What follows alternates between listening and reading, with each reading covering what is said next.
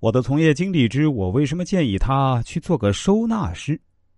曾经有一位远方的朋友，也是因为各种机缘巧合加到了我，让我给他做一次全面的人生策划。他说现在自己正处在一个十字路口，是向左拐还是向右拐，这个抉择对他来说真的非常重要。他自己在心里隐隐约约有了一些自己的答案，但他还是想听听我的看法。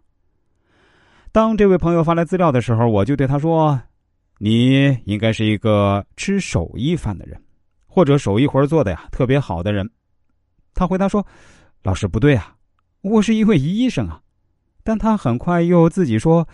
不过这样说也对，我是一位外科手术大夫，严格说来我是一位妇产科的手术大夫，我的手术做的确实非常好，这个还真不是我吹牛。我做过的手术里面啊，都是伤口最小，对产妇伤害最小，伤口感染率也是最低。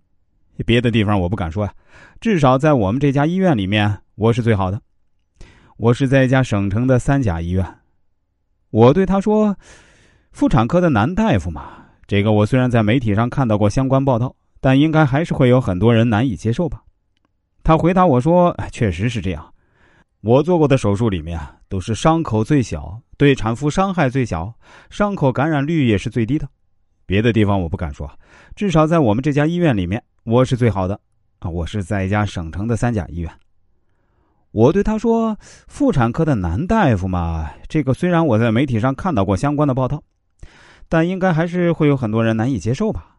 他回答说，确实是这样，虽然我是在东部沿海地区的省城工作，但仍然还是会有各种异样的眼光，确实很多人不能理解我这份工作，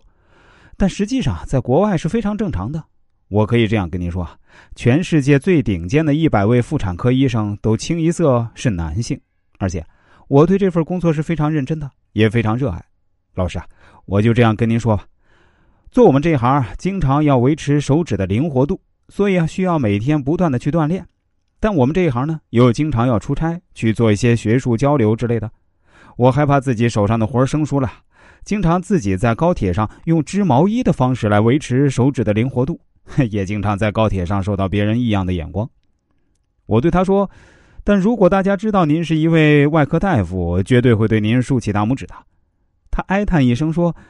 哎呀，其实医生这份职业表面看起来是光鲜亮丽，但确实是非常不容易的，要处理各种复杂的人际关系，但这方面我偏偏又很不擅长。这不，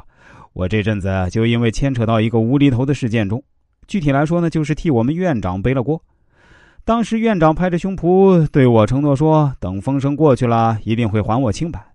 但现在事情闹大了，院长不愿意兑现当初的承诺，而且我也是哑巴吃黄连，因为当时媒体上都报道了这个事情是我的责任，我也没有把院长跟我的对话录音下来。现在我已经非常的被动了，要么就接受下调到一家乡村医院去做医生，要么我就去找律师讨个说法，指控院长的可耻言行。但说实话，我没什么证据，我认为胜算并不大，不知道老师对这个事情有什么看法。